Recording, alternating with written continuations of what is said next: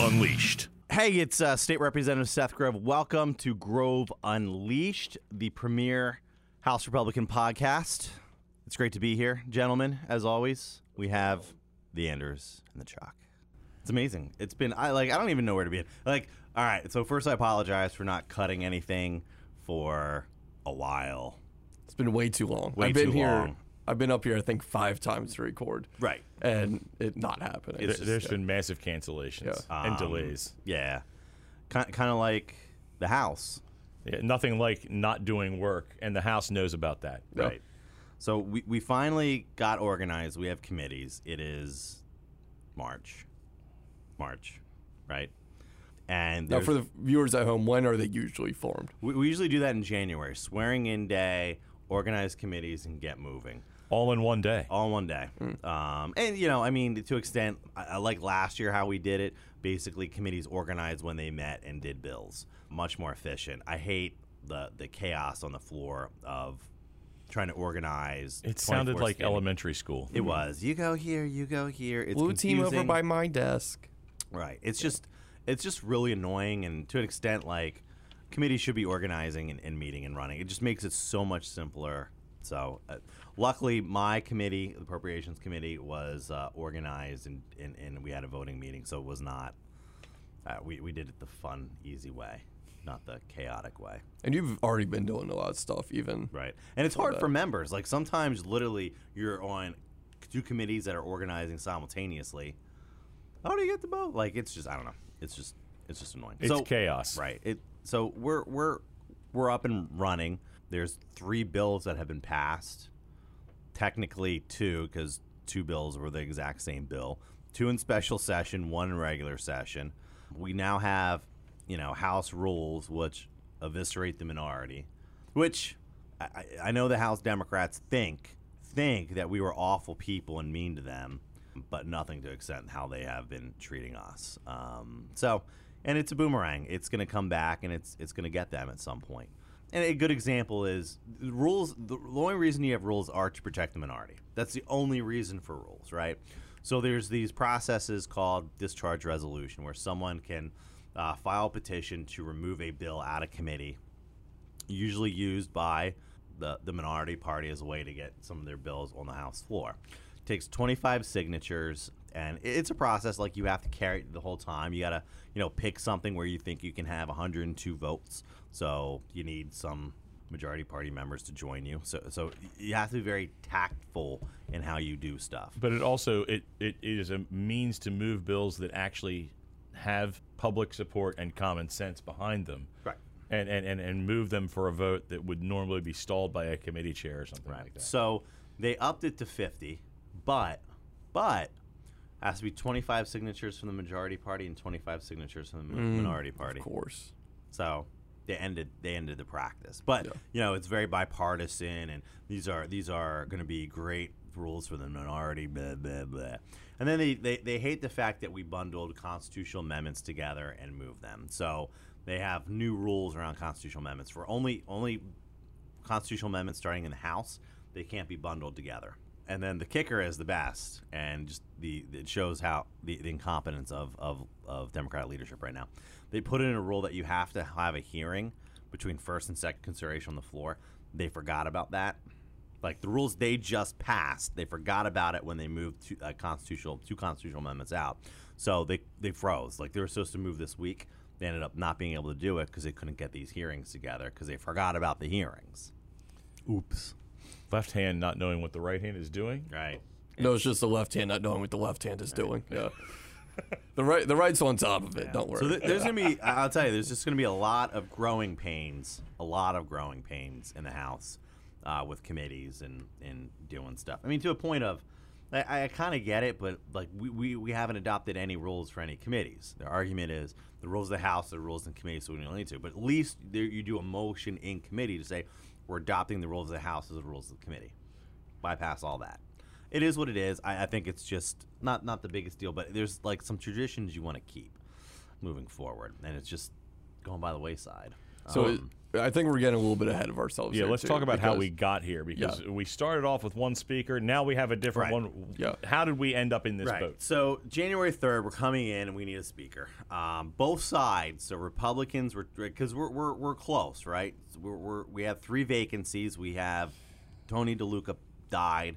We had two resignations. All three Democrat members. So their 102 became 99, and we're at 101. So we hold the majority, right? 101 is greater than 99. Democrats were trying to get to our members to flip. We were trying to get to their members and flip. And really, both sides were at a, at a standstill with that. So we go into caucus. We pick a speaker. House Republican caucus picks Carl Metzgar as our speaker candidate for the floor. He ends up not being able to get the votes. He even knows he's not going to get the votes on that day. So, happened by chance that Tim O'Neal, our whip, ends up talking with Mark Rozzi, who's talking to one of our members, joking, says, Hey, you want to be speaker? And later, like, actually, I, I would be. Like, Mark goes, I kind of would be. Let's talk. So they, they strike an accord that we would put Mark Rozzi up as speaker. He has to re register as independent, can't caucus with any caucus, uh, has to have bipartisan staff, and we would run the calendar. Like, that's the deal. And that means that you guys are the ones who get to decide which bills come to the floor. Correct. Correct. Correct. And that, that that was the agreement he had with us. Yeah.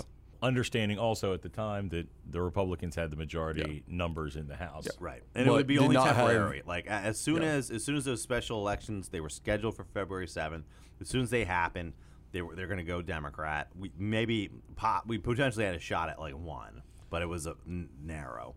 But this was a negotiated deal based on the, the circumstances, given that, that we were uh, in, a, in a time that of real chaos and, and, and not real. and order. really that deal's cut because we didn't have 101 for our speaker. That was that was the reality. Because you needed all 100. We needed all 101 to carry the day.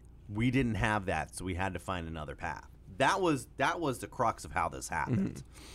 Um, so we go on the floor. Rozzi comes speaker, gives the speech we wrote. We wrote the speech. She says, "I'm gonna be independent." Blah blah blah blah, and then he backtracked on all of it. Mm-hmm. Shuts down the House. Doesn't come back into session. Says, "I want my bills, nothing else."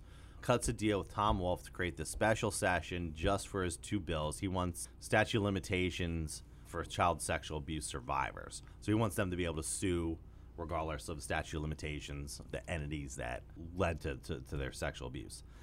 So the Senate sends over Senate Bill 1, regular session. It has voter ID, has statute of limitations, and has regulatory reform. It has the best legal all version. Yeah, and all Right. bipartisan. All bipartisan, Yeah. right. They send that over, and they said, We're not going to special session. We're not doing it. Don't bother with it. So they decide to do special session. They do these rules that requires a two thirds vote to amend a bill. Like, just archaic. They have one committee. Barely they did a fiscal note. Like, it was just a really bad process and, like, did not allow any access, any any ability to do anything. The fiscal note was we don't know, essentially. Right? Yeah, I mean, to extent, it's lawsuits, right? So the only thing you can do is identify potential risks, mm-hmm. right? And there's a lot when you open up statute of limitations and you think how many how many government programs and services impact children, mm-hmm. youth development centers at the county level, right? School districts, township park and rec. Apparently, Councilman Jeremy Jamm is not pleased that I punched him in the face on the night of Leslie's wedding. He is suing me. like there's a lot of potential for liability for, for governments across the board think about all those areas children's daycares like any any entity that has children involved in it are now open to, to liabilities In the end, at the time, Speaker Mm-hmm. Rozzi was really put, putting his own personal politics above child sex abuse survivors. and at the end of the day he's going to get nothing yeah, all of because this and he's getting nothing he's getting zero the Senate already said we are not looking at any of your bills. Right. It's either Senate Bill one or nothing. Right. And the one of the biggest reasons why is because Senate Bill one has the best legal version of the statute of limitations. Because the House Democrats once again, surprise, surprise, screwed up House Bill one and filed the bill with a member's name without their permission or knowledge. Right. And Which- let, me, let me be clear on this. This never happens. The fact that anybody would think about doing this, it, this is a travesty to the entire institution. there is a, a Democrat somewhere in either the Speaker's office, and it, it could be the Speaker himself, could be Democratic leadership. At this time, nobody had this. Rozzi shut down the bill room. You could not introduce a bill. You you could not introduce. I could not walk down there and say I'm introducing this bill. Can't do it. So it was limited access to the people who perpetrated this crime. Speaker's office, Democrat leadership. Now, I'm, I'm pretty sure the lower echelon of the Democratic leadership didn't do it. So you're really looking at the appropriations chairman, you're looking at the leader's office, and you're looking at the speaker's office. Those are the three entities that had the access and the ability to introduce a bill without the knowledge, the consent of another member. And you know how scary that is. I could go and introduce the most pro life bill on behalf of the most pro choice Democrat, put it out there, put it in their name, and then do a bunch of press that that person's pro life. Think, think about the repercussions in their districts. Mm-hmm.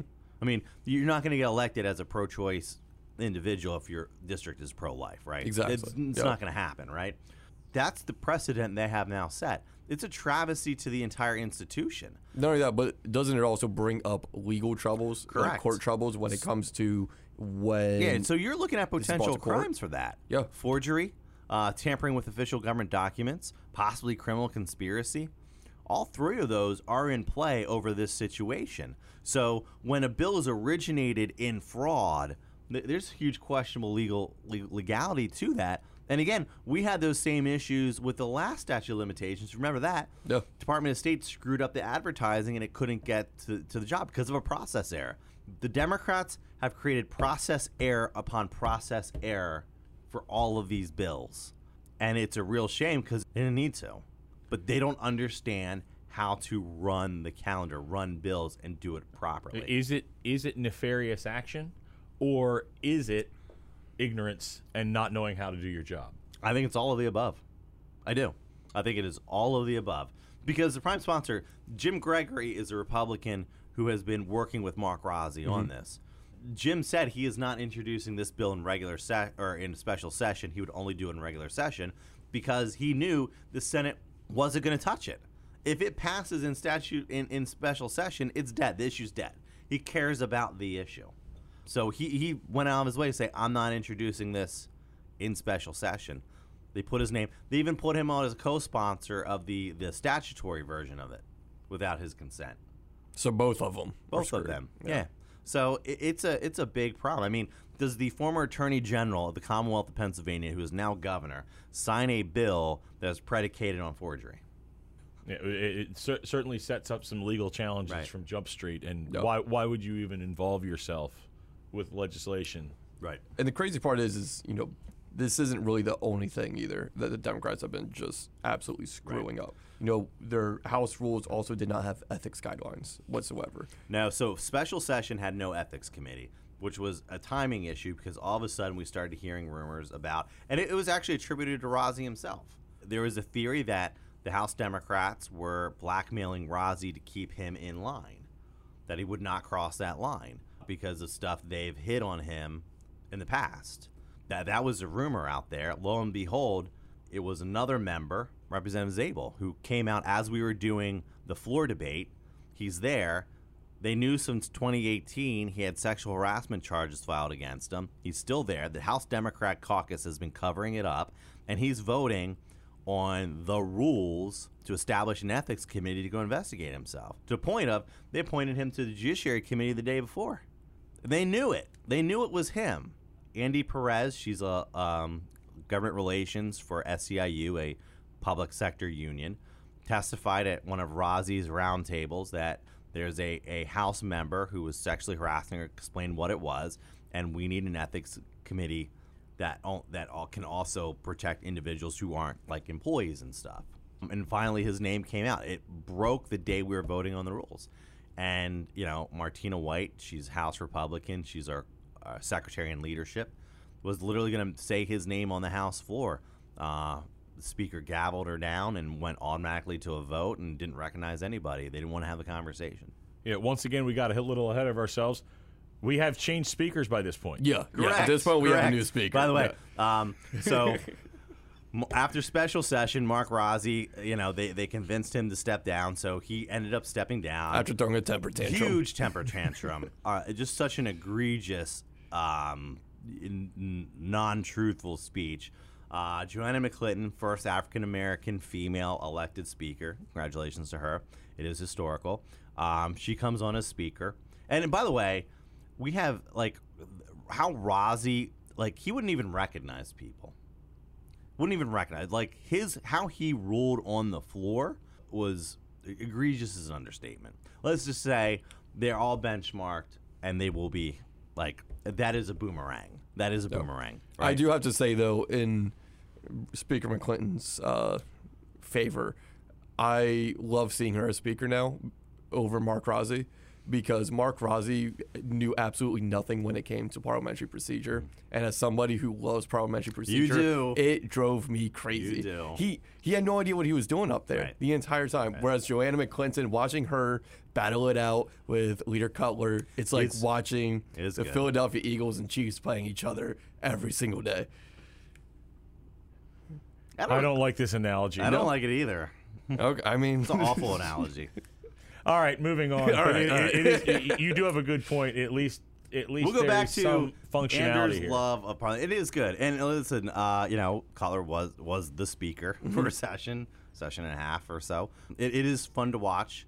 He knows those rules. He knows the rulings. Like he made some of the rulings. And Joanna, I I would say, is better than Mark Rozzi. So far, she's more professional, extending some some courtesies and stuff. Like usually, the the leaders have more room to talk about stuff. They've narrowed that in on Yeah. just on the minority leader. But we, we were able to, uh, you know, it was recognized under unanimous consent. Probably wasn't supposed to, but she was gracious enough because uh, to recognize a retiring uh, employee and stuff like that. So, but she is far better on the parliamentary stuff. Absolutely. um, she I, I she she can run the floor a lot better. Like she knows what she's doing a lot. anytime more, so. anybody made a motion when Rozzi was speaker, it was five minutes of him asking the parliamentarian, "What do I say now?" Right. Yeah. Right. It, it is. I, I will give. I will. I'll give her full credit. And she is an attorney. She's a very intelligent Yeah, person. absolutely. Um, smart on the fly. Um, quick witted. yeah. Quick witted. Grove Unleashed.